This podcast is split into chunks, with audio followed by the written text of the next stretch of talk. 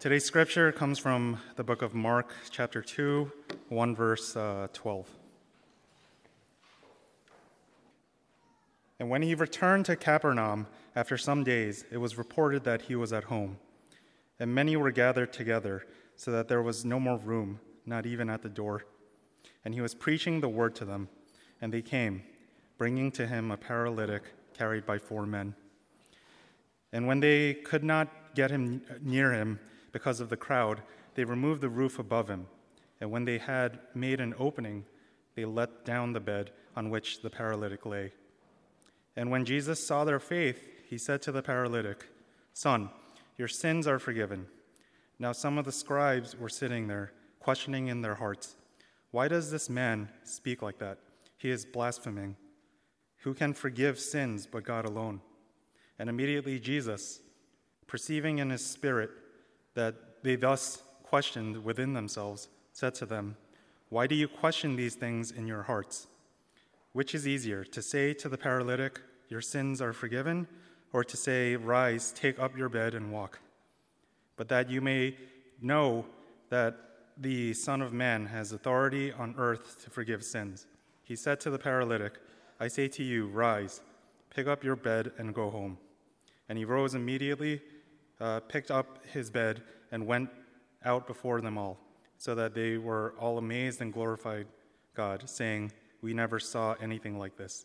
This is the word of God. Good afternoon, everyone. Welcome again to this gathering of New Hope Fellowship. It's great to see you all. It's great to worship God with you. Um, in just a, a few moments, uh, very soon, I'm going to welcome a guest of ours, a friend and an esteemed guest of ours named Bethany Colvin, and she's going to share with you about uh, a ministry called Choshen Farms in Zambia. Um, before she comes up to share um, with you, I'm going to invite you to open up a Bible, if you have one, to the very passage that, uh, that Jason just read for us. Thanks, Jason, for reading God's Word to his church. In Mark chapter 2, we're going to look briefly at this scene. It's a memorable scene, and in some ways, it's, uh, it's remarkable and miraculous in Mark chapter 2, verses 1 through 12. And I've got, a, I've got a simple message for you today. It's simple, it's straightforward, and it's simply this You can trust Jesus with broken, hurting people, including yourself. So, bring broken, hurting people to Jesus, including yourself. You can trust Him with broken, hurting people, and that includes you. You can trust Him with your brokenness, with your hurts. In Mark chapter 2, Jesus is back in a town called Capernaum. He's probably at a home of two of his disciples. And when news spread that he was back in Capernaum, uh, the, the, the, place started to uh, amass with people, right? The, uh, uh, people started gathering in his house, so much so that there was no more room in that space. It was packed. Verse 2 says, There was no room, not even at the door. But more people kept coming, including a man who could not walk. He was being carried by four other men, and we don't know who those men were. All we know is that they were determined to get this man in the room with Jesus. So they climbed up on the roof and they dug a hole through the, the thatch and the mud. It was, a, it was dirty work, it was hard work. And they lowered their paralyzed companion down through that hole and into the crowd. It was a creative solution, no doubt. Um, also, you might call it an extreme solution, costly in some ways, but it worked. They got him in the room with them. And what Jesus did when he saw this man shocked everyone in the room. And I've often wondered what, what was Jesus' internal response when he saw this man coming through the roof, laying on the ground in front of him? I wonder, because we know what Jesus said, but I wonder what he thought in that moment. And I, I know it's, it's, it's dangerous to speculate sometimes, but I just wonder, like, was, was, he, was he thinking, oh my goodness, who is this? And what are they doing? Or, or was his response more like, there you are. I've been waiting for you. And now you're here with me. Whatever was going on inside Jesus' heart, what came out of his mouth shocked everyone. And it shows us why we can trust Jesus with broken, hurting people, including ourselves. And here are the reasons why we can trust Jesus with broken and hurting people. It's because one, he sees you completely. And two, he will care for you completely. He sees you completely, Jesus does. The first thing that people would naturally notice about this man who was paralyzed was his physical disability. In fact, the narrator calls him simply a paralytic, almost as if that was his identity. But Jesus sees more than that when he looks at this man. For one, he sees this man's guilt, guilt that this man was carrying in his broken body. He sees his sin. This man needed forgiveness, and Jesus saw that. Now, this guy may have shown up longing for forgiveness. We don't know. I think it's more likely that he was longing for healing, for his body to be restored. But what Jesus paid attention to at, at, at first was his sin, it was his guilt. And more than that, Jesus saw not only his sin, but he saw faith. Verse 5 says, Jesus saw their faith. He saw belief. He saw this trust that, that Jesus could help them. He saw trust that Jesus could help me. And, and certainly he, it says their faith. So he saw it in those men that were doing the carrying, but I would argue that he saw faith in this paralyzed man too. Because he calls him son. Son. And he says, Your sins are forgiven. You see, Jesus saw so much more than his paralysis, he saw him completely. So he knew what he needed most urgently, and he gave it to him freely on the spot, unsolicited. When Jesus looks at you, he doesn't just see what everyone else sees. In fact, when Jesus looks at you, he doesn't just see what you see when you look at yourself, He sees you completely. And that's why it's safe to bring your broken, hurting self to Him. I wish I could convince you of that. I can't. So, so my aim is simply to, to bring you to Him or, or, or, in a sense, I'm kind of bringing Jesus to you here in this passage to, to show you Jesus here.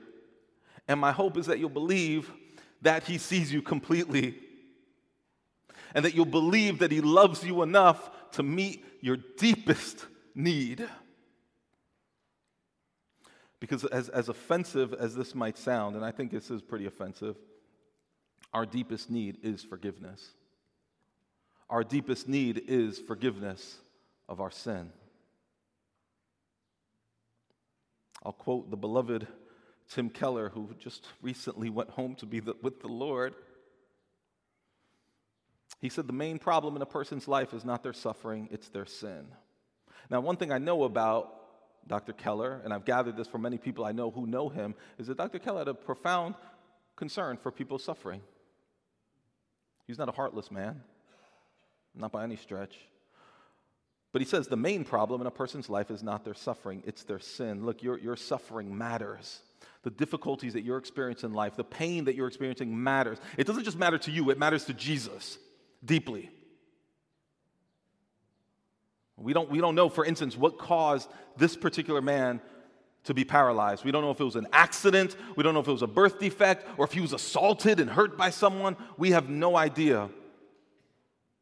But it's as if Jesus is saying to him. Because Jesus cared.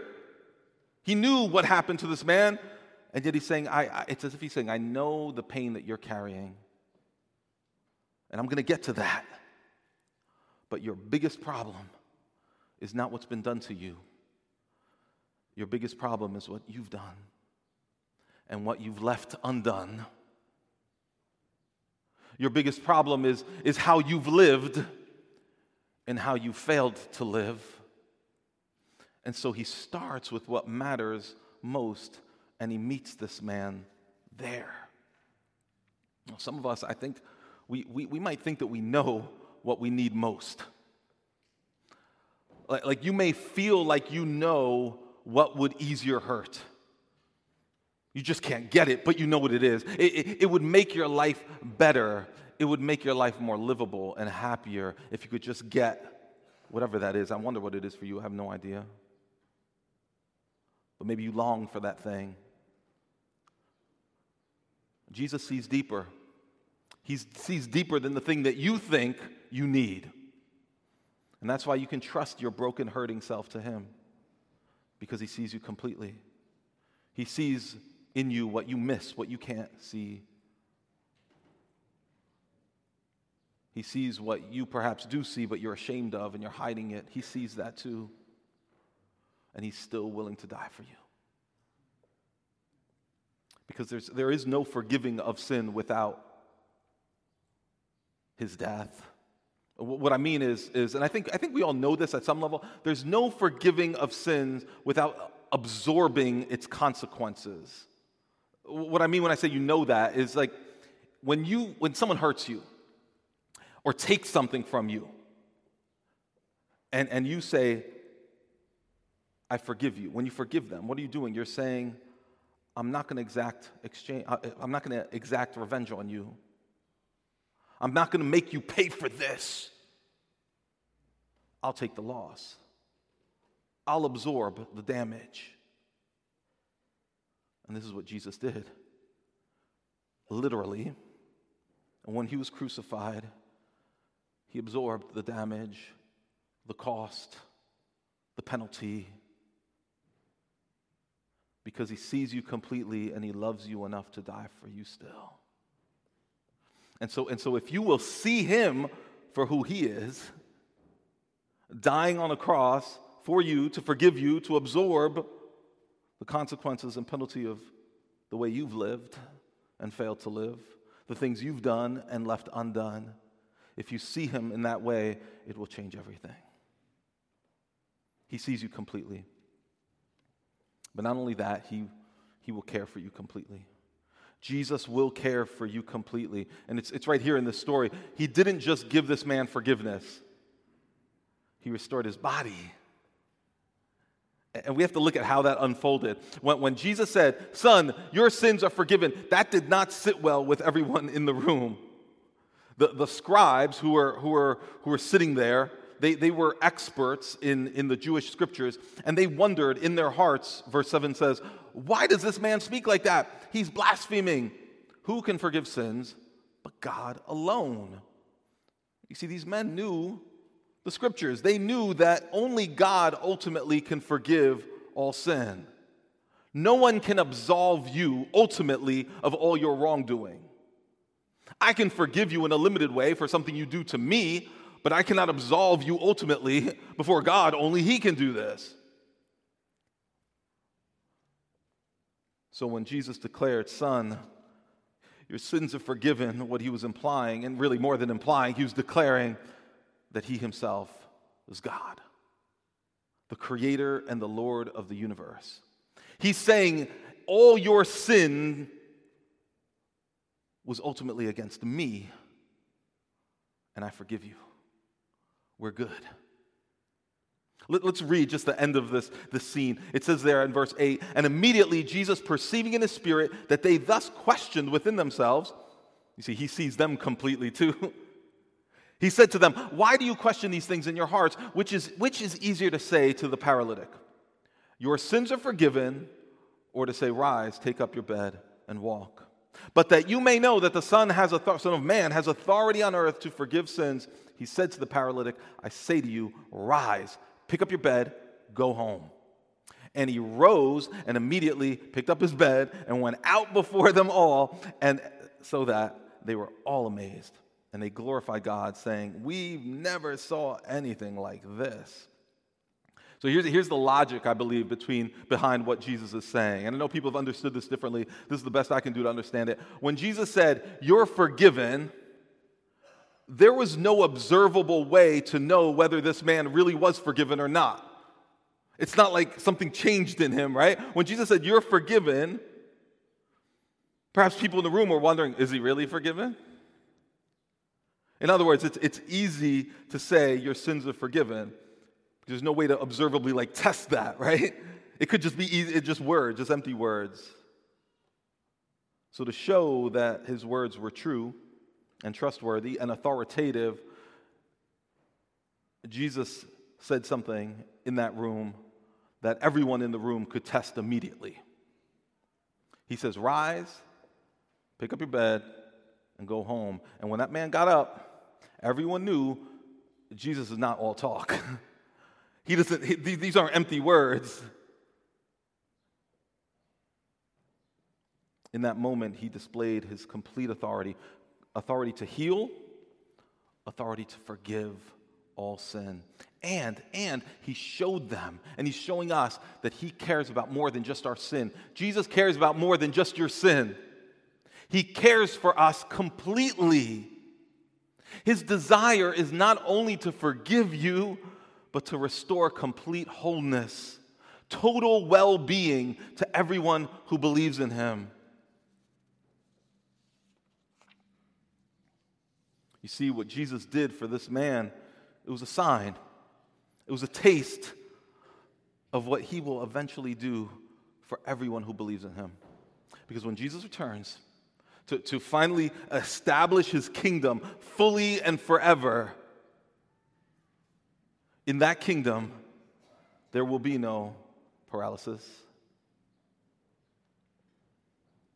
In fact, every time that Jesus cast out a demon or healed someone's broken body, he was showing us that in his kingdom, his kingdom will be free of every kind of evil and illness and sadness. So when his kingdom comes in fullness, everyone who has entrusted themselves to him as Savior, as King, you will experience healing in the entirety of your lives. Jesus will care for you completely. And, and that care, it begins now.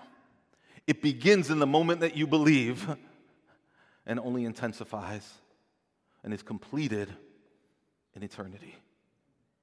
So, my question as I close is, is, is do you feel broken and hurting? Are you carrying pain? You can trust, you can trust your broken, hurting self to Jesus. Are you carrying guilt? Are you carrying guilt? Maybe people have already forgiven you, or, or you've tried to forgive yourself, whatever that means, but you, you still feel guilt. you need a deeper forgiveness, and you know it deep down. Jesus sees you completely, and He will forgive you. He will lift the weight of guilt from your shoulders, and He will care for you completely. I wonder if for some of us here, there's someone who you want to bring to Jesus, that you're trying to bring to Jesus, and you're finding it very hard. It is hard. Look what these guys had to go through. It was arduous and dirty. Maybe expensive too. Maybe they had to pay for the roof they ruined. Don't give up trying to bring the ones you love to Jesus. And if, if names and faces come to mind, and you've grown tired, you feel inadequate for the work of bringing the one you love to be in the room to see him and know him, don't give up. Patiently keep telling them about Jesus. Thoughtfully, patiently, discerningly, keep praying for them.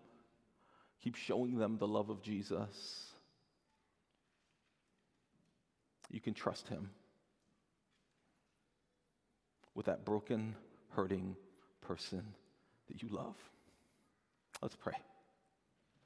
And after we pray, Bethany's going to come up and she's going to tell us about a ministry called Choshen Farm, as I said, and, and she's going to share with us stories of bringing brokenness and hurt to Jesus.